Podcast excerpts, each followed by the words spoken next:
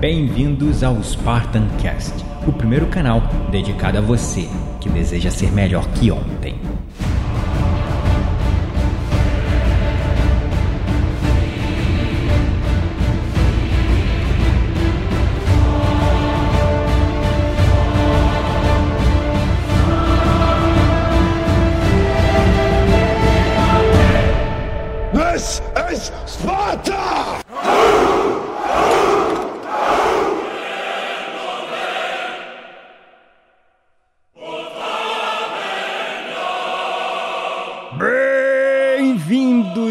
Espartanos e espartanas de todo o Brasil, a mais um episódio do seu, do meu, do nosso Spartan Cast. Gabriel Menezes falando. Estamos aqui com um especialista em mindfulness, Alexandre Lunardelli, da Academia de Mindfulness. Ele é sócio fundador da Academia de Mindfulness, que hoje já foi responsável por treinar mais de 900 alunos dentro dessa disciplina fascinante que é o Mindfulness. Ele também é instrutor sênior do Mindfulness Institute of Technology. E hoje estamos aqui para falar com ele sobre esse tema que está ganhando o mundo e que definitivamente se todas as pessoas praticassem, desenvolvessem essa habilidade que é o mindfulness, o mundo seria um lugar bem melhor. Tudo bem, Alexandre? Seja bem-vindo aí ao nosso episódio. Obrigado, prazer. É um prazer estar aqui com você, com teus ouvintes, nessa missão nossa de divulgar e levar a mindfulness de qualidade para o maior número possível de, de pessoas e para as organizações. Legal, muito bom. É uma realmente é uma missão muito nobre, né? Mas ela é um pouco árdua, porque as pessoas nem sempre compram essa ideia do mindfulness, né? É, mindfulness tem, tem, tem crescido muito nos últimos anos e começou esse movimento nos Estados Unidos no final da década de 70 e, mas é conhecido do ser humano há milênios, milênios, né? 2500, por aí ninguém sabe as datas direito, antes de Cristo. E na Verdade. Índia e etc. Só que sempre foi muito ligado às tradições religiosas e espirituais. E agora, um americano, biólogo, praticante, ele levou para a área da saúde em 1979, é o John Kabat-Zinn. E como ele fala, né? Eu trouxe as técnicas budistas sem o budismo. Então, Legal. não tem nada errado com nenhuma das práticas de nenhuma das religiões, ao contrário, são todas muito boas. Mas ao tirar esses aspectos eh, eh, religiosos, vamos dizer assim, ele abriu essa possibilidade para todos, para todo mundo. E é isso que está acontecendo na área da saúde, na educação, no mundo corporativo. E, e não só Estados Unidos, Europa, mas aqui no Brasil também está crescendo o número de instrutores, a demanda pelos, pelas pessoas. Porque é, uma, é uma necessidade, é uma, como você falou, é uma habilidade que a gente já tem, né? É verdade. É, inclusive, uma pessoa que eu me inspiro muito, eu conheço também o trabalho do John Kabat-Zinn. Você também já deve ter ouvido falar do professor, o Dr. Herbert Benson, do livro dele, é, Relaxation Response, que lá em 1974, quando esse livro foi lançado, ele já estava estudando há muito tempo com seus pacientes o efeito causado de relaxamento através da prática do mindfulness e como isso colocava as pessoas num estado de homeostase e curava diversas doenças, né? Que hoje a gente tem é, verdadeiras endemias ou epidemias que hoje são tratadas com remédio, mas estão ligadas diretamente com esse nosso modo de luta ou fuga, quando a gente está nesse modo parasimpático e a gente não consegue se manter no estado de homeostase e fica doente, isso adoece a gente, né? Exatamente. Estresse, ansiedade, muita informação. Esse, esse ambiente que a gente vive, ele traz problemas de concentração, porque são muitas informações, o tempo inteiro ligado, ligado nas coisas erradas, né? nas mídias, nas coisas que, que a gente pode continuar usando, né? É, é, é, traz benefícios pessoais, profissionais, eficiência para as empresas, mas desde que a gente esteja no comando. E esse fluxo enorme de informações e, e coisas para fazer, demanda, aumenta o nível de estresse e, e, e, de ansiedade. O, o, o John Kabat-Zinn, que você mencionou, é essa pessoa que trouxe o primeiro programa de mindfulness lá em Massachusetts. Uhum. E, e ele teve um insight de trazer as hum. pessoas para essas técnicas, porque ele percebeu que 70, 80% das pessoas não tinham um encaminhamento adequado pela medicina tradicional. Ele reparou isso é. no centro de saúde de, da Universidade de Massachusetts. Verdade. Então ele teve o insight de pôr essa turma para prestar atenção na respiração, no corpo, e os resultados começaram a aparecer. Hum, isso lá no final da década de 70 que você mencionou, né? Isso. O primeiro programa, programa de redução do estresse com base em mindfulness, John Kabat-Zinn, em 1979. Hum, que legal, que legal. E tem vários, né, grandes médicos, doutores proeminentes lá fora estudando isso, né? Outra referência também é o Dr. Richard Davidson, né? Que também tem vários livros, inclusive um deles com Daniel Goleman, né? Que é o Altered Traits, que isso, é os estados tá. alterados, que ainda não foi é, traduzido. E o Ciência da Meditação, se eu não me engano, que também é com Daniel Goleman. Eu acho que o Ciência da Meditação é a tradução do Alter Traits. Ah, é? Eu acho que é. Eles fizeram ah, outro nome. Só. Eu não li o. Cara, totalmente diferente o nome. Mas eu li o Alter Traits, que é um livro muito bacana. E o Richard Davidson é o, o, o neurocientista mais conhecido, né? Assim, ele pilota uhum. o lab de, de neurociência mais ativo, talvez o maior no mundo. Tem vários é outros verdade. também. Tem. E, e, o que, que, é interessante aí, já que nós estamos indo para essa área dos benefícios, uhum. uh, eles estão medindo os benefícios agora com imagens, neuroimagens, uh, com eles chamam de neuroplasticidade. Uhum. O cérebro muda, assim como o músculo, se você ficar puxando o ferro pro braço, você vai desenvolver o braço, a perna. Uhum. Assim como o músculo é plástico, Sim. os circuitos cerebrais também são plásticos, eles apresentam plasticidade. E isso, uhum. o pessoal acreditava antigamente que era só nas crianças e adolescentes, que depois que você chegasse adulto não mudava mais. Mas está comprovado que depois de adulto, mesmo sênior, continua mudando em função do uso que você faz. Hum, então, que fascinante.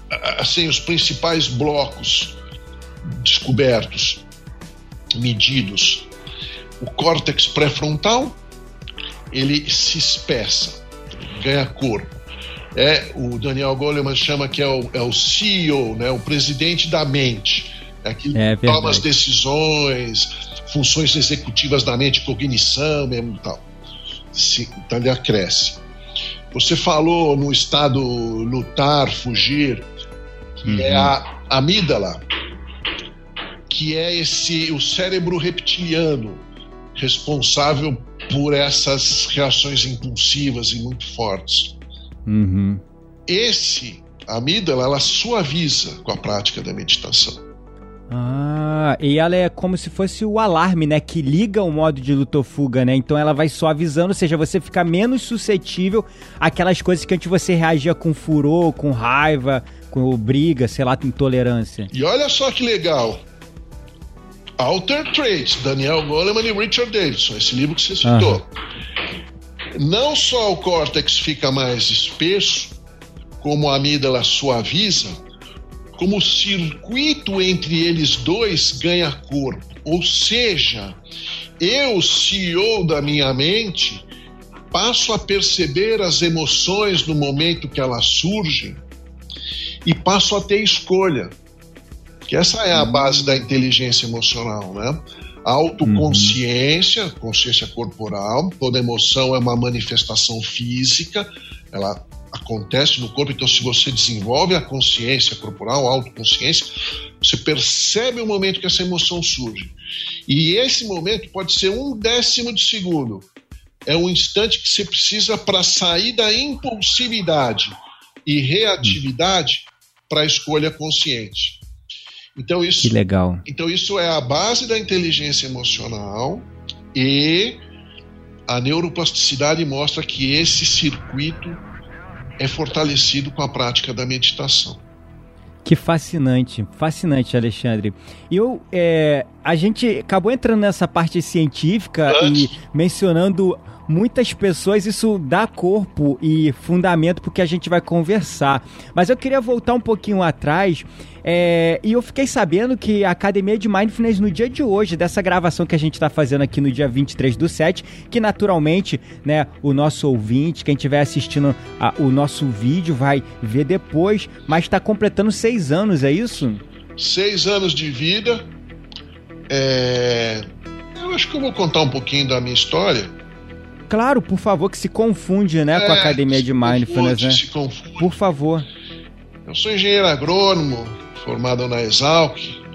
Trabalhei no agronegócio, depois fui para o ramo de banco, fiz curso na GV, fiz um MBA lá nos Estados Unidos, na Wharton School.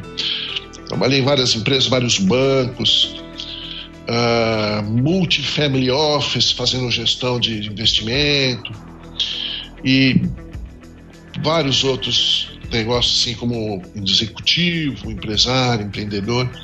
Sempre no mundo corporativo como executivo e empresário, né? É, ou como empreendedor. Quantos anos mais ou como menos? Como empreendedor também, né? Quantos anos mais ou menos assim nesse mundo corporativo como empreendedor? Como empreendedor e executivo, ah, se você considerar que eu, nós fundamos uma academia em 2012, mas eu já meu último trabalho formal, assim como como diretor num family office, foi em 2010. Hum. Eu comecei a trabalhar em 1980 e coisa que eu me formei. Hum. Então esse uhum. tempo todo, o que, que aconteceu nesse tempo todo? Eu estava sempre buscando alguma coisa e eu não sabia o que era. O que, que é? O que, que é? O que, que é? O que, que é isso? O que, que eu é? E, Como se fosse um vazio? É, é. Eu trabalhava, fazia essas coisas, mas assim. O que mais, né? O que mais? Eu não sei te falar exatamente. Era uma. Queria era uma sempre buscar algo a mais. É, uma busca, tipo uma missão, um propósito. Hoje eu falo que é isso, né? Mas na época eu não sabia bem o que era. O que que era? É, a gente, depois que acontece, se descobre, né? Mas na época buscando, buscando e, e, e queria sempre ser professor, mas não queria dar aula de finanças. Não queria, então, tá, tá. Aí, em 2005, eu fui fazer uma cirurgia que hum. era para sair em uma semana do hospital. Aí complicou e eu fiquei 30 dias no hospital. Meu Deus. Quase fui embora. Mas acho que na hora do vai, não vai, resolveram que eu ia ficar aqui e iam arrumar serviço para mim. então, quando eu saí do hospital, eu saí falando que eu queria meditar. Eu nunca tinha meditado. Ué, mas por quê? Ah, meditar? foi nessa hora aí que eu tava lá no Vai, Não Vai que resolveram, viu? Eu não sei como é que funcionam essas coisas. Chegou pra você, né? é, né? Chegou. É, a gente não sabe exatamente como funciona. Eu tenho algumas, algumas pistas disso aí, mas deixa pra lá. Do hospital sim. falando, olha, eu quero meditar. Aí eu nunca tinha meditado. Aí eu comecei. Uh, conheci vários caminhos budistas, yoga, meditação transcendental e tal. Pratiquei várias, conheci várias. Aí eu me aprofundei na yoga. Primeiro na Hatha Yoga, depois no, na, na, na, na Kriya Yoga. E aí uh, falei: é isso. É isso que eu quero levar para os outros. Meditação. Pá! Hum, deu estalo. É, ficou claro. E aí veio o desafio assim, mas como levar isso para os outros? Como você falou, tem resistência, tem essa questão, eu não sou monge, eu não sou, não sou guru. É, não quero me afiliar a religiões, ou talvez é porque eu sou é, cristão e, meu Deus, outra religião, é. budismo, meu Deus, me livre, né? Tem isso um pouco, né? Tem muito, né? É, é, é agora, futebol, política, muito, e religião. São os lugares onde é. mais aparece apego e aversão, né? É, verdade. O apego e a aversão aparecem em tudo, mas esses três campos, então. Aí eu falei, como é que eu vou fazer? Aí eu conheci a, a Jo, que é a minha sócia, e ela, a gente, como é que nós vamos fazer? Como é que nós vamos? Ela falou, olha, mindfulness. Eu falei, mindfulness. Aí eu fui ver o que era mindfulness. Uhum. Aí eu fiz um curso de oito encontros, estava tendo na Unifesp, que foi onde começou o movimento de mindfulness aqui no Brasil. Uhum. E comecei a estudar. Né? John Kabat-Zinn, Marco Williams, todos os precursores. E, e, muito no mundo corporativo, Meng, Janice, Rasmus Roger, todos esses precursores. Uhum. E quando eu fiz esse curso de oito encontros na Unifesp, quando acabou o curso, eu falei, Jô, vamos montar o nosso. Porque não tem nada que a gente não saiba, que a gente não pratica e que a gente não saiba ensinar. Que bom. Aí ela foi fazer primeiro a formação, até queria, você falou, é MIT, mas não é. É, é acho que eu errei, é, né? M, é MTI, é Mindfulness Trainings International. Ah, desculpa. É, não, imagina. É, é, que é um, é um lama neozelandês, Jan Schub, que oferece um curso de formação para instrutores. Ah, é um lama? É um lama. Ele é, que legal. é um cara bem bacana, tem uma excelente realização. E ele é um dos. Mas ele aborda de um. Ele aborda de uma maneira científica também, ele traz esses elementos. Ele, ele, ele tem uma, uma base budista bem forte, que é toda a prática dele, ele é lama. É claro. Mas na formação para instrutores de mindfulness, ele traz tudo de uma maneira bem secular e laica. Que legal. Bem mindfulness, né? dessa ah, versão que a gente fala, que a gente conhece. E tem uhum. outros lugares. Mas eu, aí nós fomos buscar a formação, e aí estudando, estudando, estudando, montamos um curso, e aí estamos aí há, há, há seis anos, com esses cursos abertos para quem quiser. E o palestras, workshops e cursos para empresas também. Ah, que legal. E você tem trabalhado hoje dentro do mundo corporativo também trazendo mindfulness, né? Como é que está sendo essa absorção do mindfulness pelo mundo corporativo aqui no Brasil? Você que já está aí seis anos nesse mercado, explorando ele. Olha, uh, tem algumas exceções de empresas que já caminharam mais, que buscam cursos de oito encontros, coisas mais, vamos dizer assim, com alguma profundidade já maior. Mas a grande maioria ainda está naquela fase de querer saber o que é. Ah, entendi. Então, se você olhar lá no nosso site, você vai ver as empresas que a gente já trabalhou. Uhum. A grande maioria dessas empresas são workshops e palestras de uma hora e meia, duas horas de duração. Uhum. Entendi. Para conhecer o que é o Mindfulness. Para as levarem para os colaboradores, para os funcionários. Que nem agora uma empresa hoje. Uhum. Um, é, um grande banco me ligou. Eles estão uhum. fazendo uma celebração para uma área do banco e querem dar uma palestra de presente para os colaboradores. Ah, legal. Então, a pessoa não é um curso profundo de oito encontros, duas horas cada encontro, mas já entra no radar dela, ela já sabe o que é. Então, por enquanto, está assim, mas existem outros programas que a gente pode aprofundar, né? Ah, é verdade. E, e, e talvez isso seja uma coisa que a gente pudesse falar. Uhum, é, claro. Quando. É, nós não falamos ainda o que é mindfulness claro, né, o que é o mindfulness. E, e, e como que mindfulness pode nos ajudar? É, porque se o mundo corporativo está interessado e você tem, né, é, de certa forma levado isso, então vamos lá, entender o que é o mindfulness e os benefícios que esse mundo está procurando que o mindfulness tem ajudado. Então, mindfulness, muita gente confunde.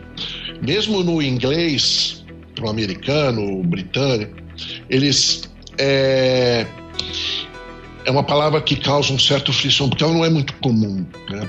Em inglês é awareness, é mais comum, que é consciência plena, atenção plena. E mindfulness, as pessoas aqui no Brasil muito confundem com mind, aí outra palavra full com dois L's, como se fosse mente cheia. E não é, uhum. não tem nada a ver. Não é, não é nem mente cheia, nem mente vazia. Mindful é. é uma palavra só, tudo junto com L só, mindful que quer dizer estar atento, ciente, consciente. Aí quando a gente põe o NES ali, vira um, um, um, um, substantivo, a qualidade de estar atento, ciente e consciente. Por isso que traduzem para atenção plena, que é essa qualidade de estar consciente e ciente. Exatamente. Você pode falar atenção plena, você pode falar plena consciência. Você pode falar. Antes de ficar famoso esse termo mindfulness, falava-se muito de consciência plena, né? Consciência plena. É o pessoal da Unifesp que pôs atenção plena e pegou, mas é bom também. É, é, consciência plena é mais esotérico, tal, atenção plena é mais, Verdade. mais mas é a mesma coisa. A atenção, ela está totalmente associada com a consciência. É uma coisa só, né?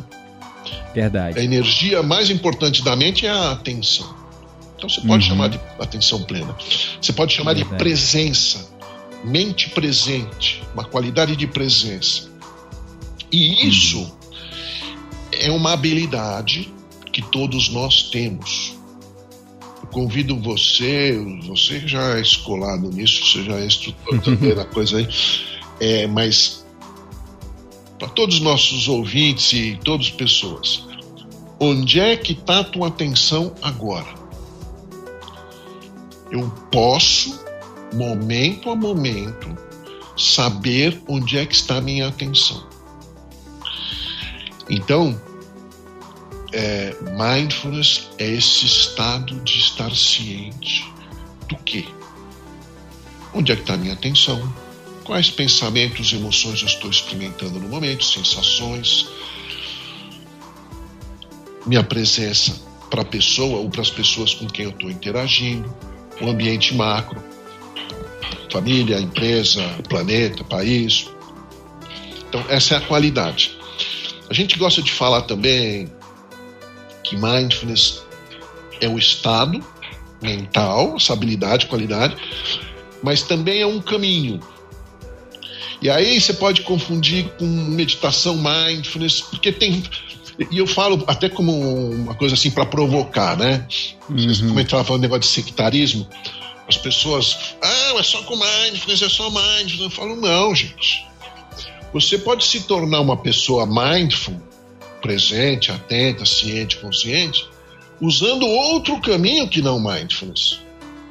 Você pode uhum. desenvolver essa habilidade com yoga, com tai chi chuan, na corrida, né? Tem muita gente que desenvolve na corrida. Na corrida. E, e, tem várias maneiras de você desenvolver e qualquer tipo de meditação. Uhum. O que, que a meditação mindfulness tem de diferente? Aquilo que nós já falamos. Ela não tem mantra, ela não tem incenso, pode até ter, se você quiser pôr incenso, não tem problema nenhum, mas é, ela não tem esses aspectos esotéricos. E ela é amparada pela ciência. Então a gente usa o corpo e a respiração. Então a gente fala, né? Tudo que a gente precisa para desenvolver a atenção plena é um corpo que esteja respirando. Todo mundo tem um corpo respirando, ok. e que mais? Uma mente com vontade de prestar atenção nisso, nele. Hum. Isso já, Verdade. Isso, isso, já nem todo mundo tem. O corpo é. respirando todo mundo tem. A vontade de prestar atenção nisso, nem sei se todo mundo tem. Eu costumo brincar que é, respirar é a primeira coisa que a gente faz quando a gente chega nessa vida. É a última que a gente faz quando a gente deixa ela. A vida é um ciclo contínuo de respirações. A gente pode ficar dias sem comer, né, semanas sem comer, dias sem beber água, mas minutos apenas sem respirar, né? E, no entanto, a gente nunca presta atenção na nossa respiração, né? E aí, como caminho, como é que acontece? Né? Eu escolho prestar atenção na minha respiração, no meu corpo respirando, e aí eu começo a perceber quantas distrações existem, quantas coisas chamando a atenção, é, capturando minha atenção. E aí eu começo a criar uma relação com ela, com a minha atenção. Opa, eu escolhi pôr atenção na respiração, mas nossa, eu tenho uma reunião mais tarde, nossa, aquele cara ficou de me entregar não sei o que, não entregou, ih, ih, bom, então você começa Acabou. a fazer, acabou não, começou. é aí que começa o treino, entendeu? Porque é, é, é, é, a vida que a gente leva.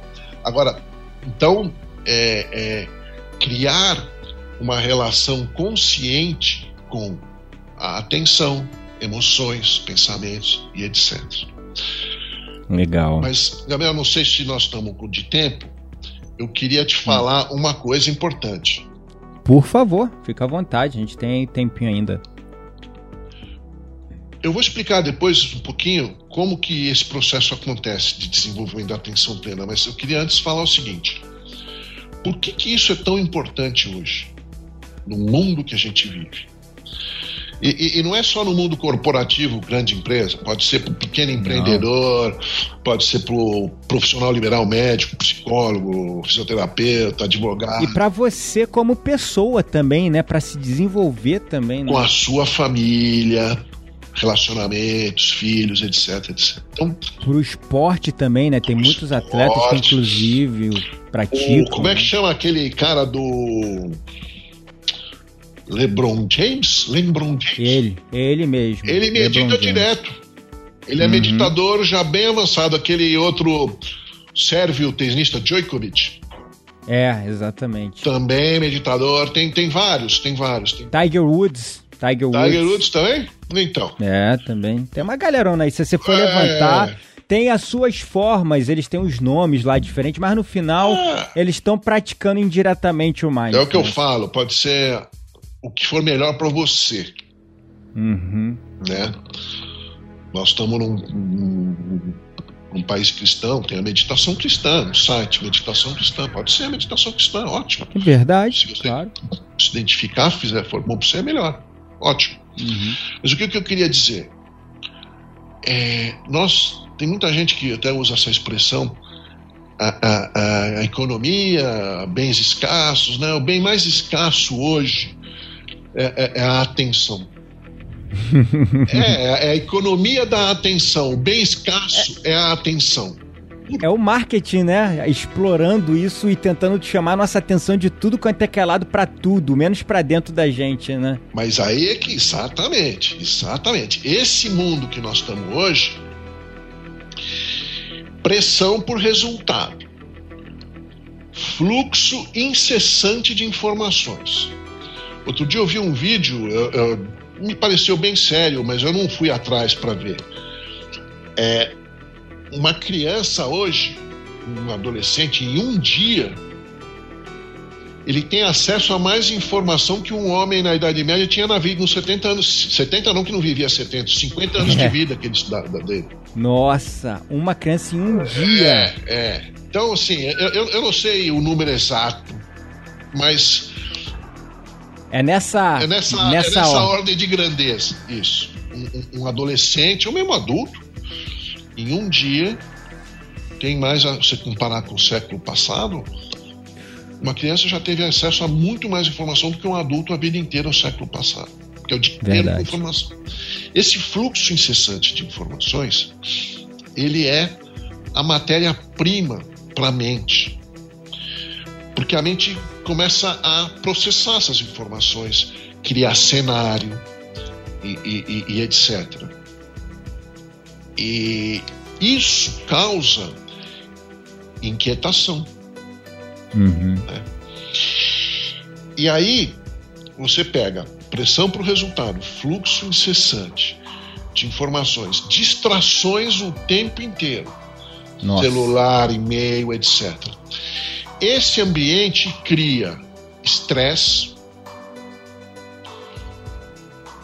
Qualquer aviso de que tem coisa para você fazer, ele joga um nível de hormônios do estresse no corpo. Eu, eu falo brincando assim, ó, pim, tem serviço. Ah, só a lembrança então já é um gatilho para jogar ali umas gotinhas de cortisol, adrenalina, noripinefrina, fazer essa química louca aí. É, essa química louca, eu confesso, eu não sou cientista, eu sei que tem vários hormônios do estresse, eu não uhum. sei as interações entre eles, eu não vou falar sobre isso porque eu não sou a pessoa certa para falar sobre isso. Mas uhum. o que eu posso falar? Que essas várias demandas joga um hormônio, joga um estresse no seu corpo, fala, tem serviço. Tem serviço. fala brincando, serviço. E aí, pá, pá, pá, vai, vai, aumentando o, o nível de estresse. E a partir do momento que você deixa de dar conta de lidar com todas essas demandas, você começa a experimentar sensações físicas de ansiedade. Por quê? Porque eu não estou dando conta de lidar com todas essas demandas. E muitas vezes isso traz também o exaustão, o burnout. Hum. Porque é muita informação, né? Então, acho que esse ambiente ninguém discute que ele existe. E aí, o que, que a gente pode fazer? Atenção plena. Como? O treinamento da atenção com a atitude correta. Eu vou sentar 10 minutos por dia. Isso é uma coisa que a gente pode falar depois, mas você pode começar uhum. com 5, 10, 15, o número que você achar. Você... O importante é começar, né? O negócio né? é começar. E, e, muitas dessas pesquisas que no começo do programa de oito encontros, lá na década de 80, no começo da década de 80, eles pediam 40, 45 minutos de prática.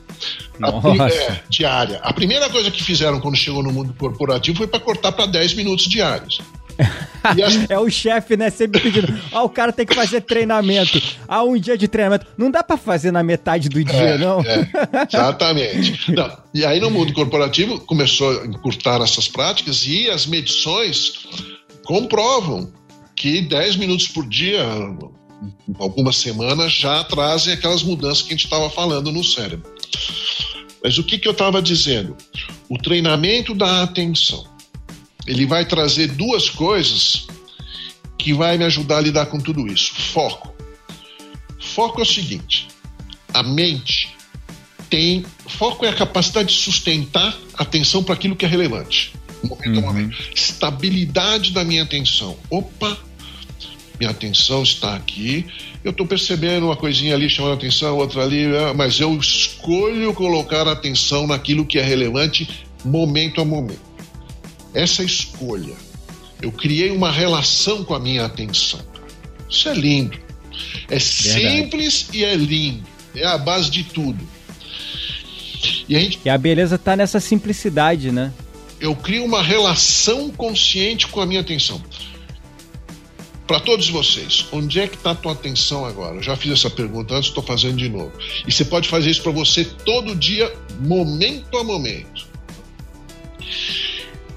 E quando eu sento, vou pôr atenção na minha na respiração nas narinas.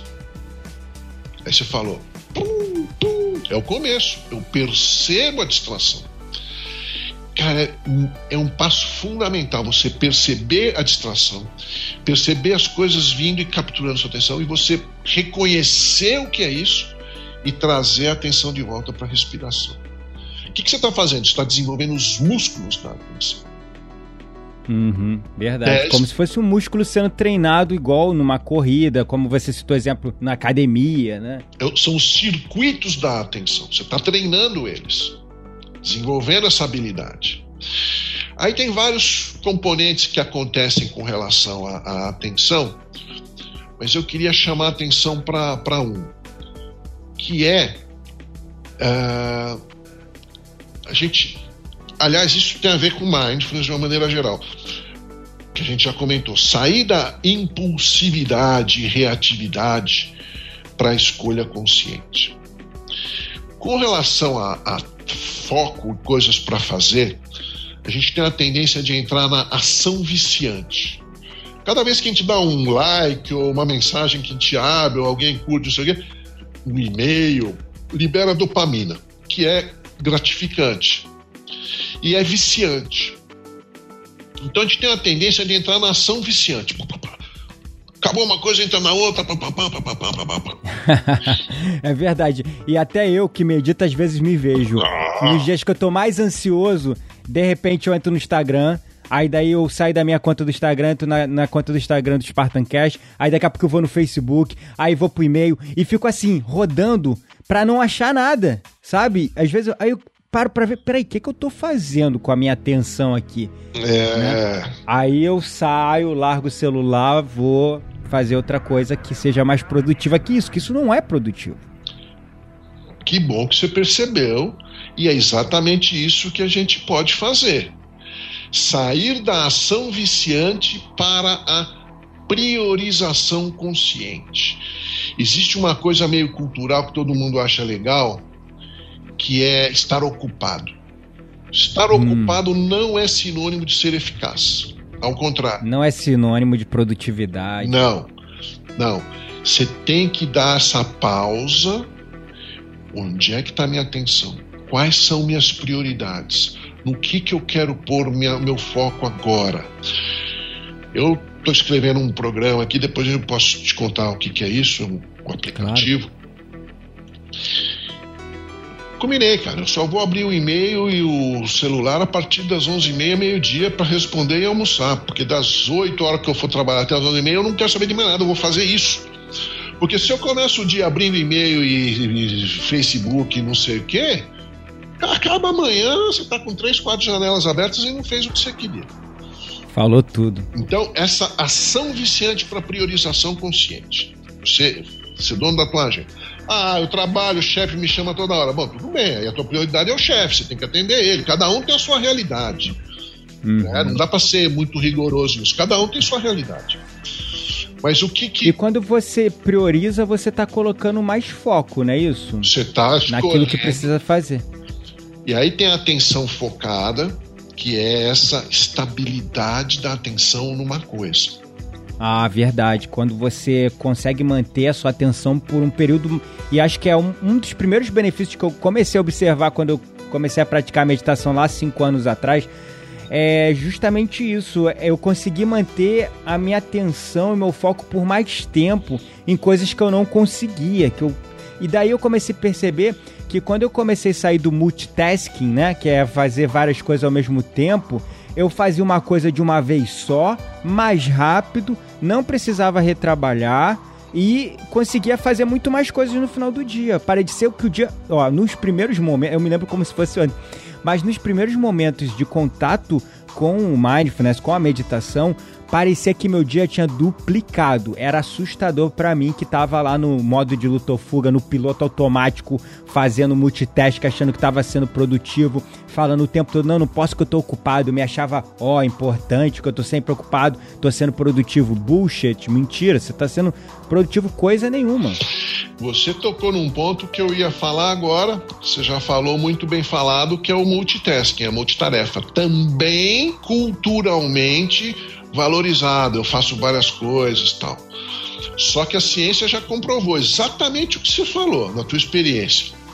Quando você se envolve em várias tarefas ao mesmo tempo, você demora mais tempo para concluí-las, comete mais erros e se desgasta mais. Porque nós só temos um processador. Se eu pegar meu computador aqui, abrir uma janela aqui, uma outra ali, ele vai. Mas a gente não consegue. Outro dia, um exercício que eu, eu, eu, eu gosto de provocar os alunos: experimente escovar o dente e pentear o cabelo ao mesmo tempo. Tentei, é. já ensaiei não dá não. então, nós só temos um processador. Imagina você estar tá com um cliente que merece toda a sua atenção e ao mesmo tempo escrevendo aquele e-mail mais importante do mês que o chefe pediu para você fazer um, passo a passo de um plano para fazer qualquer coisa. Ou escrevendo um contrato, se você for advogado, ou fazendo uma planilha, se você for controller, e atendendo o cliente. Não dá para fazer as duas coisas ao mesmo tempo. Você pode parar uma e para outra. Então, a atenção focada e a atenção aberta. Opa. E eu tava, eu tava estudando um, tava lendo na verdade um artigo que um dos principais, assim, foi um estudo é, específico sobre essa questão da distração, né? E um dos fatores mais estressantes no ambiente de trabalho é justamente esses trabalhos que demandam alta carga de concentração, mas o cara tem a porcaria do telefone tocando o tempo todo ou e-mail fazendo notificaçãozinha. Então, por isso que entra a atenção focada e a atenção aberta. Atenção aberta, eu percebo as distrações no momento que elas surgem e eu escolho como lidar com elas. Eu estou escrevendo um tal do contrato. A moça ali, eu percebo que o meu colega ali está brigando com a mulher no telefone. Deixa eles. Ou qualquer outra. Eu escolho como lidar. Ah, chega uma voz aqui atrás. Eu preciso falar com você agora. Você reconhece a voz do chefe. Você salva, vai falar com o chefe. Então, atenção focada e atenção aberta para você escolher como lidar com as distrações. E é engraçado, né, que para você conseguir essa atenção focada que você está falando, primeiro você tem que aprender a ampliar sua atenção, né? Primeiro você amplia para depois você aprender a focar, né? Que o processo de treinamento através do mindfulness, da meditação é mais ou menos assim, né? Primeiro tu aprende a ampliar sua consciência para depois começar a escolher e focar mais, né? É, eu diria que, que, que, são dois, dois, dois, duas atenções, né? Atenção focada, focus attention, e a open awareness, que é a atenção aberta, uhum. que é corpo, mente, ambiente, é, as duas são se combinam. Legal. Então, falamos do multitasking, priorização consciente. Eu acho que agora, bom, aí é, acho que agora sim a gente falou já e deu uma pincelada sobre a questão das emoções, mas como é que é esse impacto direto é, nessa tão falada inteligência emocional que eu sou um, um, eu tenho uma visão crítica disso na teoria muito bonita, mas se você não tiver uma ferramenta como por exemplo a meditação, como o mindfulness, é, é só na teoria não funciona, não é verdade? Não sei se você concorda comigo, se tem essa mesma visão. 100% eu concordo com você, porque tem muitas dessas ferramentas, não desses conceitos, não só a inteligência emocional como outros também, que eles te falam o que, mas eles não te mostram como. E mindfulness, meditação, mindfulness, te mostra como.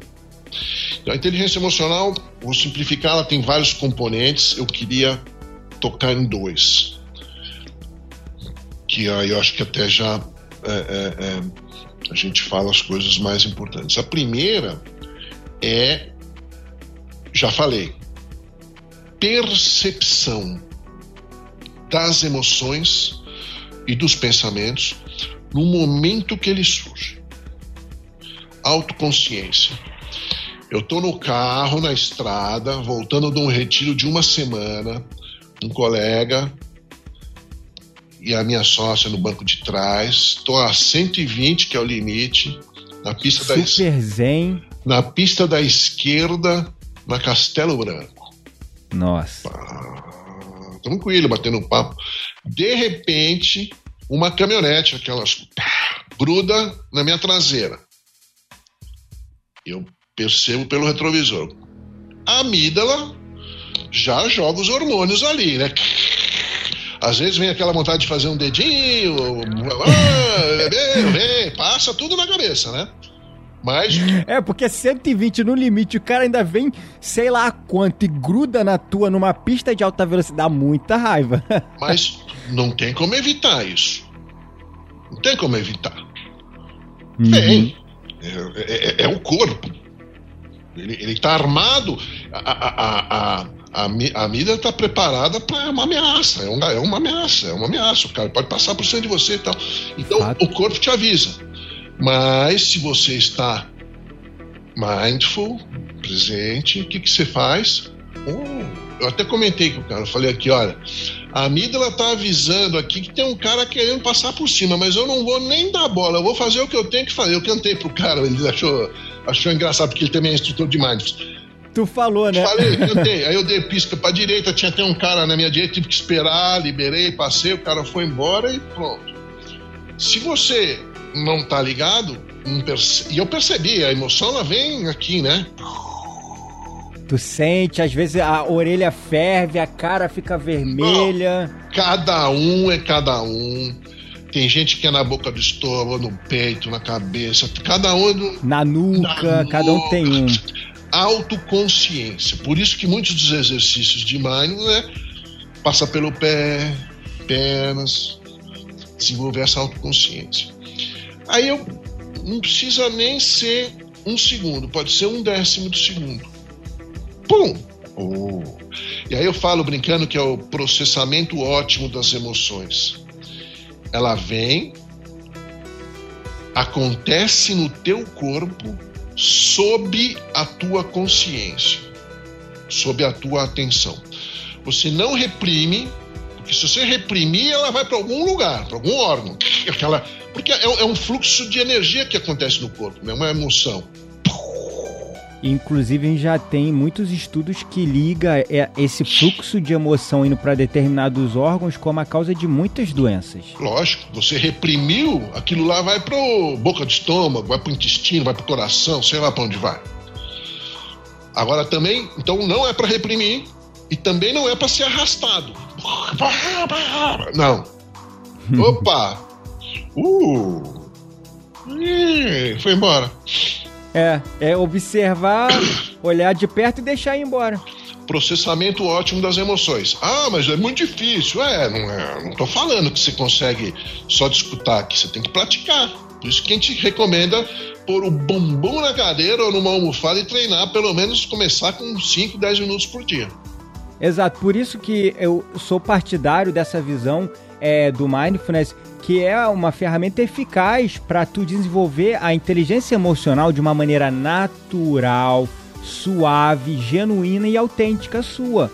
Não tem teoria, nada. Tu pode ler o livro do Daniel Goleman, que hoje se juntou com Richard Davidson da meditação, não foi à toa. Exato. Justamente porque ele falou que percebeu que a teoria ela é legal, mas precisa de instrumentos para você todo dia treinar e desenvolver isso em você. Que é, é o que você falou, né, Alexandre? Observar, gerar consciência e deixar ir embora. Vai, ser um, vai ter um tempo que vai ser tão natural para você que você, ih, eu tô com raiva. Ah, que legal, deixa ir embora. Escolher como responder. E não é se tornar uhum. um, um, uma pessoa que, ah, não, tá tudo bem. Não. O cara tá querendo te enganar, não tá cumprindo não sei o quê, você vai uh, usar aquela emoção de uma maneira positiva. A gente não pode acabar isso aqui sem eu falar uma coisa. Que depois que a gente fez a lição de casa, nossa atenção, emoções, ah, tem os pensamentos. Esse é um outro capítulo. Você perceber é. os pensamentos, do mesmo jeito que você percebe as emoções. Isso aí pode ser assunto para uma outra, outra, outra Sem entrevista. Dúvidas. Sem dúvida. O que, que eu queria complementar que tem a ver com inteligência emocional, tem a ver com mindfulness. É, depois que você fez a lição de casa, você colocou sua presença para sua atenção. Estranho falar assim, né? colocou sua presença para as emoções, para os pensamentos. Aí você vai colocar sua presença para os outros. Verdade. Para o ou os outros. E é uma presença que tem essa qualidade de atenção plena para aquela interação e ela tem também um pouco assim uma coisa de uma coisa de empatia que é a é. base para os relacionamentos colaborativos e produtivos. Exato. E aí também é assunto para para outro para uma outra entrevista. É verdade. Mas é, é, é, essa empatia, essa postura é a base para se estabelecer relacionamentos e é a base da liderança são, se você olhar os cinco componentes de inteligência emocional, passa por esse essa capacidade e você colocar sua atenção para o outro. Exato. Isso vale, Isso. Gabriel, para relacionamentos pessoais, relacionamentos profissionais, reunião de trabalho. É, 50 a 80% de uma reunião de trabalho é perdida, o tempo. Porque Verdade. tá cada um ali, ó. Verdade. E cadê a reunião? A reunião é a atenção de todo mundo. Muitas uhum. empresas já proibiram o uso de celular durante reunião. Uhum. Aí todo mundo fala: Ah, esses jovens, eu tô vendo que você é jovem, né? Você deve ter uhum. quase metade da minha idade se bobear. Mas... É, tenho 33, sou novo ainda. Então, não, então é mais da metade, bem mais da metade. Mas o pessoal fala que os jovens, não sei o quê, mas não é só, são só os jovens. Uma colega outro dia contou uma história, ela trabalha muito com crianças. Uhum. Uma, ela começou a trabalhar com as crianças, de oito anos a menina. A menina chegou e falou: Nossa, tia, minha mãe devia fazer esse curso. Ela falou: Por quê? Porque ela fica o tempo inteiro no celular, eu não consigo Ai. interagir com ela. Nossa, olha só que frustração para essa criança. Então, a gente fala que essas crianças, essa juventude, fica só no celular, eu discordo. Eu acho que o, o, o, o, E aí eu estou tocando no celular, mas a gente podia usar vários exemplos, mas o celular é talvez é a principal síndrome, né? Hoje. É, verdade. Virou uma, um vício, ele é viciante e ele é maravilhoso. Tecnologia, ninguém discute. Mas. Exato, facilita muitas coisas, mas por outro lado afasta as pessoas. Então a grande pergunta é a seguinte: faço a pergunta para os nossos ouvintes. No seu relacionamento com o seu celular, quem está no comando? Boa pergunta. Eu hein? tenho, ó. Tem um celular novo aqui, faz seis meses que eu comprei, bacanão, uso, tenho, tá. Não tenho Instagram, tenho só WhatsApp e tal. Mas é. Agora tá sem som, não quero saber dele. É, eu estou interagindo com alguém, alguma coisa, também não quero saber do celular. Então, olha, a gente pode dizer que, sei lá, vou chutar aqui, 80% das pessoas quem está no comando é o celular, né, não desse relacionamento? Eu pergunto isso para os alunos, eles sempre falam o celular. e aí a gente dá umas dicas. A gente dá umas dicas. Momentos que você não usar o celular, tal. E muitos melhoram. Muitos, eu conheço alguns alunos que falam, eu saí de vários grupos. Então, uhum. é um. Uma dica, né? É uma dica. Não, Legal. não usar o celular ah. nas refeições, não usar o celular nas interações. Boa. E. Boa. e... Agora, para a gente finalizar, é... a gente já falou da produtividade, mas como você vê o impacto disso na qualidade de vida das pessoas, do mindfulness? É, inclusive tem alguns instrutores de mindfulness que, ah, como é que você fala que aumenta a produtividade? Vai querer tirar mais dos funcionários? Já está todo mundo estressado, exaurido, burnout, tirar água de pedra? Eu falo, não. Mais produtividade é o seguinte: para um determinado nível de produção que é esperado uma pessoa, uhum. qualquer atividade, qualquer coisa. Então, esse nível de produção uhum. dividido pela quantidade de energia que você põe para obter ela. Certo. Se você gasta menos energia para alcançar aquilo, você está tendo uma produtividade. É verdade. É, é, é esse o conceito que eu uso.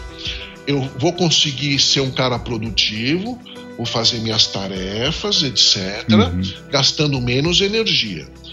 Porque eu vou fazer, eu nem falamos sobre isso, pequenas pausas intencionais. O bicho tá pegando, tá? Uma, duas respirações, pronto. Escolher a priorização.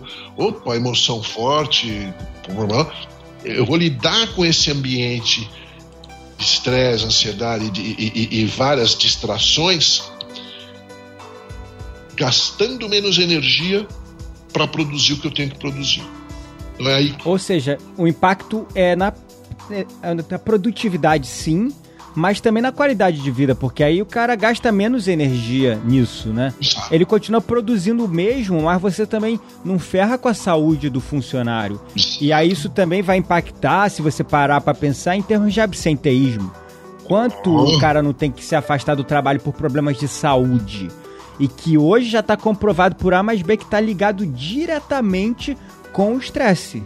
Antigamente se desconectava, não, isso não tem nada a ver, psicossomático. Hoje já está mais do que aceito na comunidade científica e médica, que era a que tinha mais resistência a isso. Exatamente. Estresse, ansiedade, exaustão são tudo são, são, são condições desse ambiente de muitas demandas, muita informação, muita coisa para fazer e você não estando presente, você entra nesse jogo. Ao passo que, se você estiver estabelecido na sua atenção, na sua presença, você passa a ter escolha de como lidar com isso tudo. Fala, ô, oh, o bicho está pegando, hein? Eu sou só um, ok, o que está vindo, ok, e prioriza. Pô, fascinante. Nossa, é, se a gente ficar aqui, a gente vai ficar o dia todo e não esgota o assunto, Exatamente. né? A gente já puxou aí gancho para dois assuntos aí: a relação com os pensamentos, a relação com a empatia, conexão e tal.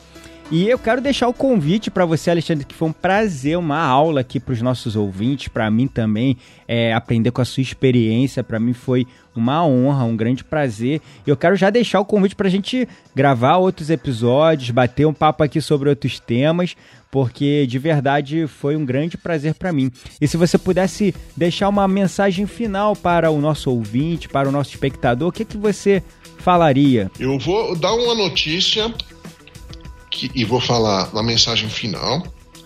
Obrigado aí pela oportunidade. É, até final de agosto, a gente deve estar com um aplicativo de meditação mindfulness Legal. na praça, nas lojas aí de aplicativo projeto bem bacana, não vou falar muito porque senão é assunto para outra entrevista também. Claro, inclusive quando tiver para lançar, te convido já aqui para você falar só sobre esse projeto aí e lançar aí para os nossos ouvintes, vai ser um prazer, com certeza eles vão adorar. Vai ser um prazer falar sobre isso. Mas é uma palavra final. Viver a vida um relacionamento com a sua atenção, com os seus pensamentos, com as suas emoções e com os outros e com o mundo como um todo a partir da sua consciência, da atenção plena, consciência plena, plena consciência. Muda a qualidade da vida e melhora todos os aspectos do nosso dia a dia, né? saúde, bem-estar, E é uma coisa que vale a pena, todos nós já temos e a gente pode desenvolver em 5, 10 minutos por dia. 10 minutos por dia são meus. É isso aí. Eu vou desenvolver isso. E é, vale a pena. Vale a pena. É, sem dúvidas.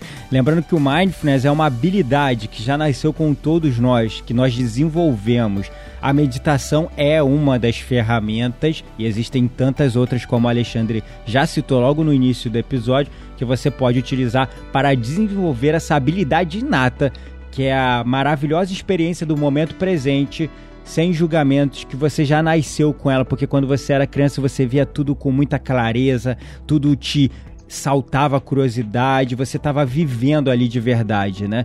Então, gratidão pela, esse, pela essa mensagem, Alexandre. E caso o nosso ouvinte queira conhecer um pouco mais sobre o seu trabalho, queira te encontrar, como é que ele faz para conhecer um pouco do seu trabalho? Ah, eu acho que o lugar melhor para ter um pouco mais de informação sobre nós é no nosso site, né?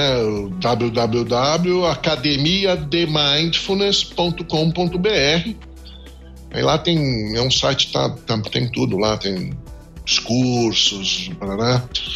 e tem, podem entrar em contato com a gente. Temos uma página no, no Facebook também. É por aí. Eu Legal, ordens, estou à disposição aí, que eu puder ajudar, nós estamos às ordens. Legal. Então já vou deixar aí, caro ouvinte, no post desse episódio, o link do site direitinho para você só clicar, acessar lá o conteúdo do Alexandre Lunardelli, da Academia de Mindfulness, que foi uma honra, um prazer aqui ter no nosso episódio. Gratidão à palavra pela sua atenção e pelo seu suporte e nos vemos no próximo episódio. Obrigado.